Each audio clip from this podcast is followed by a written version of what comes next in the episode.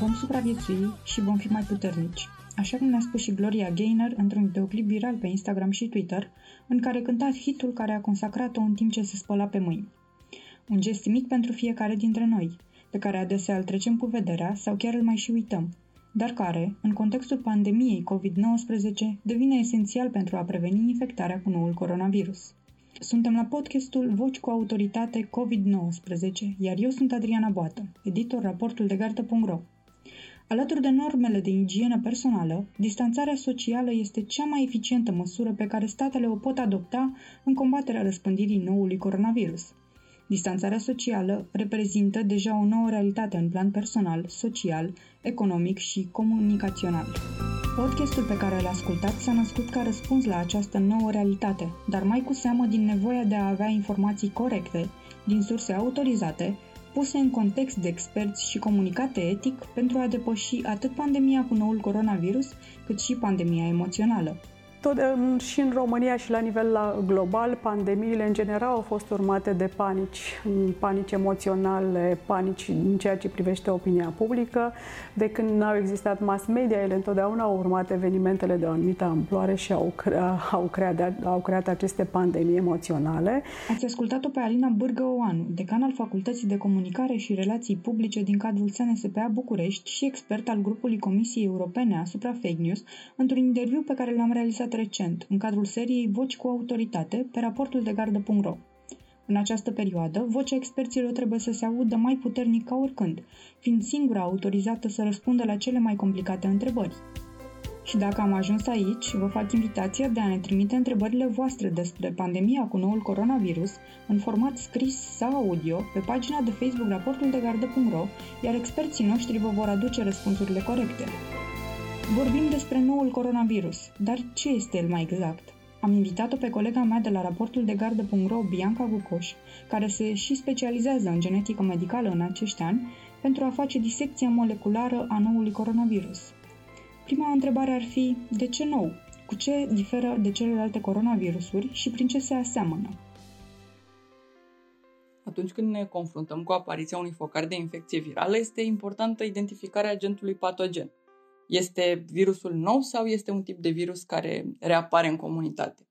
Identificarea agentului infecțios are implicații asupra abordărilor folosite pentru controlul transmiterii bolilor și limitarea consecințelor asupra populației pentru stabilirea priorităților în măsurile de sănătate publică. Un virus este o entitate biologică alcătuită dintr-un tip de material genetic, ce poate fi de tip A D N sau R N A, care se află în interiorul unui înveliș proteic. A D N-ul este o moleculă care stochează codul genetic, în care se găsește informația necesară pentru funcționarea tuturor organismelor vii și se află în nucleul celulelor. R N A-ul este un alt tip de moleculă care are, printre altele, rolul de a traduce acest cod genetic din A D N în proteine. Virusurile nu se pot reproduce fără a infecta celulele vii și a utiliza mecanismele celulare ca să producă noi copii. R N A-ul este mai puțin stabil și mai susceptibil mutațiilor decât A D N-ul, astfel încât virusurile R N A evoluează mai rapid, se schimbă în timp. Din acest motiv, uneori virusurile R N A pot trece de la o specie la alta. Coronavirusul este o specie virală de tip R N A, despre care de-a lungul timpului s-a observat că determină la om infecții respiratorii ușoare. Totuși, lucrurile s-au schimbat odată cu apariția SARS-CoV, un tip de virus din această familie, despre care s-a observat că poate cauza și infecții serioase la oameni și are potențial pandemic. Între două mii doi și două mii trei, SARS a afectat peste opt mii de oameni la nivel global și a determinat aproximativ opt sute de decese. Ulterior, în două mii doisprezece, MERS-CoV, un alt coronavirus, a apărut în Arabia Saudită. La sfârșitul lunii decembrie două mii nouăsprezece, autoritățile din China informau Organizația Mondială a Sănătății că se confruntă cu o problemă majoră de sănătate publică. Un nou tip de virus determina cazuri de pneumonie atipică. Pentru a clarifica în acest punct lucrurile, conform Organizației Mondiale a Sănătății, SARS-CoV doi este numele noului coronavirus care a apărut în decembrie două mii nouăsprezece în China, iar covid nouăsprezece este boala.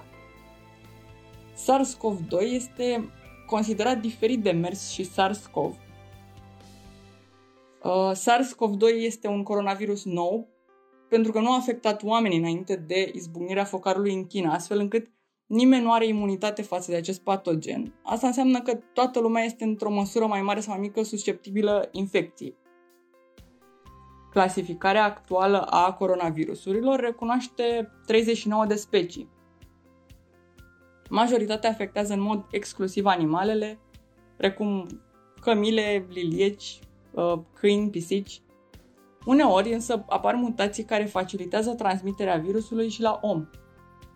Sunt cunoscute șapte coronavirusuri care cauzează infecții la oameni. Dintre acestea, doar MERS-CoV, SARS-CoV și SARS-CoV doi pot cauza boli grave. Restul determină infecții respiratorii ușoare. Analizele genomice indică faptul că SARS-CoV doi este cel mai apropiat de coronavirusul uh, SARS care infectează liliecii.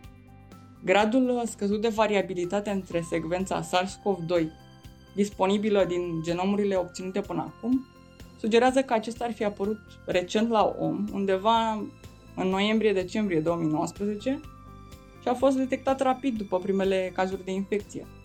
SARS-CoV doi și SARS-CoV au în comun aproape optzeci la sută din secvența genomică și folosesc același receptor, enzima de conversie a angiotensinei, pentru a pătrunde în celula gazdă. Un test de diagnostic prin P C R poate diferenția SARS-CoV doi de alte coronavirusuri, inclusiv de SARS-CoV. Știm că genomul virusului a fost secvențiat extrem de rapid. Cum a fost posibil? Într-adevăr, genomul coronavirusului SARS-CoV doi a fost secvențiat într-o lună de la apariția primului caz de boală. Pentru prima dată, un genom complet al unui nou agent infecțios era disponibil public într-un timp record, de la primul caz raportat de Organizația Mondială a Sănătății.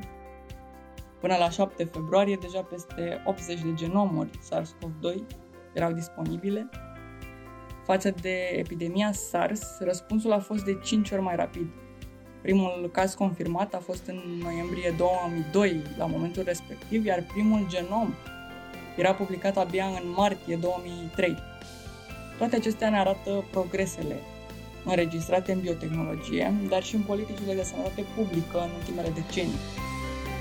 Tehnicile de secvențiere de noua generație și bioinformatica schimbă modul în care putem răspunde la epidemii cu noi agenți patogeni, permite înțelegerea noilor tipuri de virusuri, permite identificarea de noi opțiuni terapeutice și facilitează împărtășirea acestor date la nivel internațional.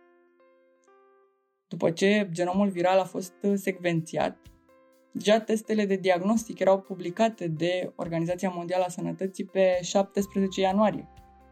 Deși ne aflăm la începutul acestei pandemii, știm deja foarte multe lucruri despre virus. Știm genomul complet, știm modul în care diferă de alte virusuri la nivel genetic, știm și posibilele ținte terapeutice. Un alt aspect important pentru înțelegerea modului de transmitere a virulenței este identificarea celor infectați și determinarea unei posibile coinfecții. Integrarea datelor de secvențiere genomică este importantă pentru diagnostic, deoarece confirmă cazurile pozitive și permite detectarea de noi mutații. Pe măsură ce noi genomuri vor fi secvențiate și vor fi introduse în bazele de date publice, vom afla mult mai multe despre evoluția acestui virus. Ce implicații are descifrarea rapidă a genomului din perspectiva controlului pandemiei? Descifrarea genomului viral într-un timp record a determinat obținerea de informații extrem de importante, precum înțelegerea originii virusului, modalitățile de transmitere, a facilitat diferite strategii epidemiologice, precum și a reprezentat o bază importantă pentru dezvoltarea de teste diagnostice și este un punct de plecare pentru strategiile terapeutice care încep să fie explorate. Secvențierea întregului genom a fost de mare utilitate în primele săptămâni ale izbucnirii focarului infecțios pentru că a permis identificarea rapidă a noului coronavirus și se folosește în continuare mai mult în cercetare. Aproape toate testele de diagnostic actuale folosesc real-time P C R. Această reacție de polimerizare în lanț reprezintă o tehnică folosită în biologia moleculară pentru amplificarea in vitro a unor secvențe specifice de acizi nucleici. Folosind P C R se pot genera milioane de copii ale unei secvențe A D N dintr-o cantitate foarte mică de material genetic. Real-time P C R este o metodă care permite urmărirea amplificării unei ținte în timp real și cuantificarea acesteia. Deoarece SARS-C o V doi este un virus de tip A R N, este necesară adăugarea unei enzime, revers transcriptază, care transformă fragmentele de A R N în secvențe corespunzătoare de A D N.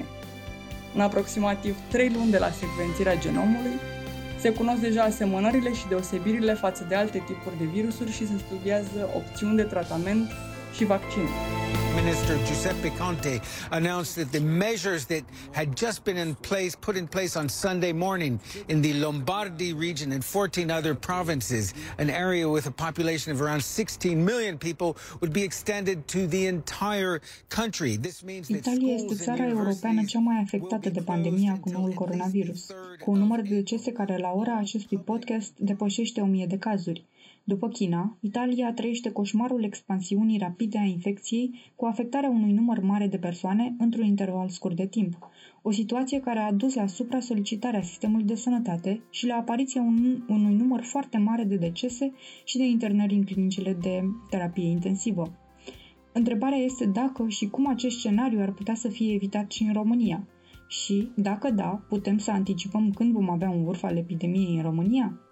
Pe raportul de gardă punct ro puteți găsi o simulare realizată împreună cu Centrul pentru Inovație în Medicină, care ne arată trei posibile evoluții ale epidemiei, cu vârfuri estimate în prima parte a lunii mai, iunie sau iulie, în funcție de tiparul evolutiv. O infecție precum covid nouăsprezece poate evolua în mai multe modalități. La acest moment, diverse țări se află în diverse etape ale epidemiei, iar măsurile specifice pentru fiecare etapă sunt implementate într-un fel sau altul. Avem experiența Chinei, care de câteva luni se luptă cu epidemia și pare că a reușit să inverseze trendul, după cum avem țări precum Iranul sau Coreea de Sud sau Japonia, în care există deja focare de transmitere locală. În ultima perioadă, Uniunea Europeană pare a fi devenit epicentrul epidemiei cu noul coronavirus, dar și în interiorul Uniunii Europene există diferențe între țări. Există țări care experimentează această realitate încă din luna ianuarie, există țări precum România, în care primul caz de infecție cu noul coronavirus a apărut la sfârșitul lunii februarie. Cu toții ne întrebăm când ar putea să se termine această epidemie, această pandemie, dar cu toții cred că mai avem o întrebare și anume când ar putea să fie vârful pandemiei și mai ales care ar putea să fie impactul pe care îl va avea asupra sistemelor de sănătate. Nu este o întrebare simplă, au încercat să dea răspunsul într-un articol științific o echipă de cercetători care au folosit un model bazat pe date din China, un model predictiv de evoluție epidemiei covid nouăsprezece. Am încercat ca pornind de la metodologia explicată în acest articol, modulată, adusă în realitate din România, considerând ceea ce este specific pentru societate și sistemul de sănătate, să realizăm un model predictiv, de fapt trei scenarii, despre cum ar putea să evolueze epidemia cu noul coronavirus în România. L-ați ascultat pe domnul doctor Marius Geantă, președinte al Centrului pentru Inovație în Medicină, pe care rog acum să ne prezinte cele trei scenarii. Care ar fi scenariul cel mai bun? Înainte de a descrie pe scurt acest scenariu, aș vrea să dau două mesaje importante. Stați acasă și asigurați-vă de igiena personală, în special spălați-vă pe mâini. Sunt două intervenții care pot să facă diferența între cel mai bun scenariu și cel mai prost scenariu. Acum este timpul pentru a face aceste intervenții, este momentul în care depinde și de fiecare dintre noi, alături de autorități, să acționăm pentru a ne încadra în cel mai bun scenariu. Iar acest cel mai bun scenariu este acela în care măsurile de distanțare socială stricte impuse de autorități sunt respectate de populație, ceea ce, în mod evident, poate să limiteze răspândirea infecției. În acest scenariu, vârful ar putea să fie undeva la începutul lunii mai, între unu și douăzeci mai. Ce este caracteristic este faptul că sistemul de sănătate nu va fi pus sub presiune, numărul de cazuri nu va fi atât de mare, cum este în Italia, de exemplu, gravitatea cazurilor nu va fi atât de mare, iar cu toții, societatea și sistemul de sănătate, am putea să facem față uh, epidemiei uh, cu un cost mic, cu condiția că aceste măsuri, uh, repet, măsuri de distanțare socială stricte să fie uh, urmate de fiecare dintre noi. Ce este important în acest model este că persistența acestor măsuri în timp trebuie să se facă uh, pentru o perioadă mai lungă, iar riscul este ca în toamnă, de exemplu, în situația în care măsurile fie nu vor mai fi atât de stricte sau nu vor mai fi respectate într-o manieră atât de strictă, riscul este de revenirea infecției și de uh, revenire pe curba de creștere a numărului de cazuri uh, diagnosticate. Este un model uh, ideal, este un model care, repet, pune mică presiune pe societate și pe sistemul de sănătate, și a spune și din punct de vedere economic, dar rămâne provocarea aceasta a păstrării bunelor practici, să le numim, a păstrării, a menținerii măsurilor de distanțare socială și de igienă personală pentru o perioadă mai lungă de timp, până sau pentru a evita revenirea infecției. Ați vorbit de cea mai bună variantă evolutivă, dar care ar fi scenariul care trebuie evitat cu orice preț? Cel mai prost scenariu presupune o creștere rapidă a numărului de cazuri de persoane diagnosticate cu covid nouăsprezece și a numărului de cazuri grave. În acest scenariu, cu un vârf pe care noi îl anticipăm undeva între unu și douăzeci iunie, sistemul de sănătate va face față foarte greu. Este, dacă vreți, situația pe care am văzut-o în China în etapa inițială și este situația cu care se luptă Italia acum. Este o situație în care se ajunge dacă măsurile de distanțare socială și de igienă personală fie nu sunt puse în practică, fie nu sunt urmate de cetățeni. Diferența între acest model foarte foarte dur din toate punctele de vedere, un scenariu negru pe care îl vedem în fiecare zi derulându-se în Italia, și scenariul anterior, scenariul cel mai bun, în timp este de doar o lună, dar la modul concret diferența între cele două scenarii poate face fiecare dintre noi dacă va respecta recomandările autorităților legate de uh, distanțarea socială și de normele de igienă și dacă va promova fiecare dintre noi în mediul său aceste bune practici. Realmente depinde de noi, trebuie să începem acum pentru ca acest scenariu să poată să fie evitat. Și un scenariu mediu? În scenariul mediu, măsurile de distanțare socială stricte produc efecte în limitarea transmiterii bolii, dar există sau intervin diverse motive, motive diferite de la o țară la alta, de la o societate la alta și, a spune, chiar de la o regiune la alta, care fac ca transmiterea virusului să, să fie totuși intensă, măcar în unele teritoriu, teritorii. Această transmitere a virusului duce la creșterea numărului de cazuri, dar într-o perioadă mai scurtă de timp decât în scenariul cel mai negru pe care l-am descris anterior. Dacă România se va înscrie pe traiectoria acestui scenariu, anticipăm un vârf undeva în intervalul unu douăzeci iulie.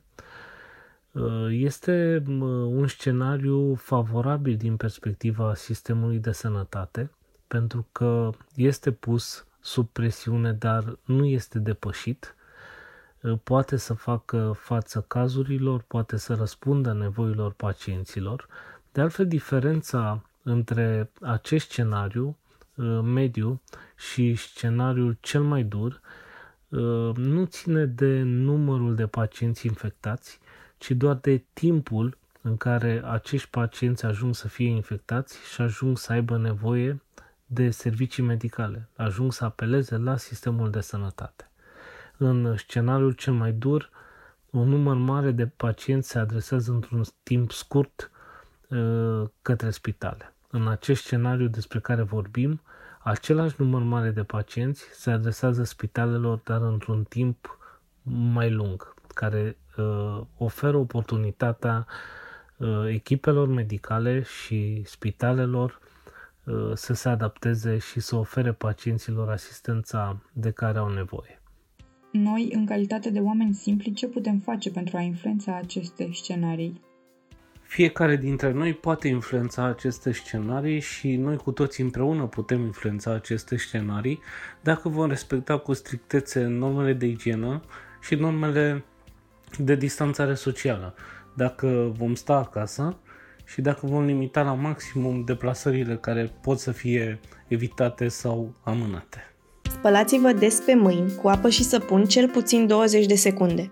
Evitați contactul cu persoanele care suferă de infecții respiratorii. Nu vă atingeți ochii, nasul sau gura dacă nu v-ați igienizat mâinile înainte. Acoperiți-vă nasul și gura când strănutați sau tușiți. Evitați să mergeți cu mijloace de transport în comun dacă prezentați semne ale unei infecții respiratorii. Aveți febră, tușiți sau strănutați. Curățați suprafețele cu dezinfectant pe bază de clor sau alcool. Folosiți masca de protecție numai dacă sunteți răciți sau sunteți în apropierea persoanelor bolnave.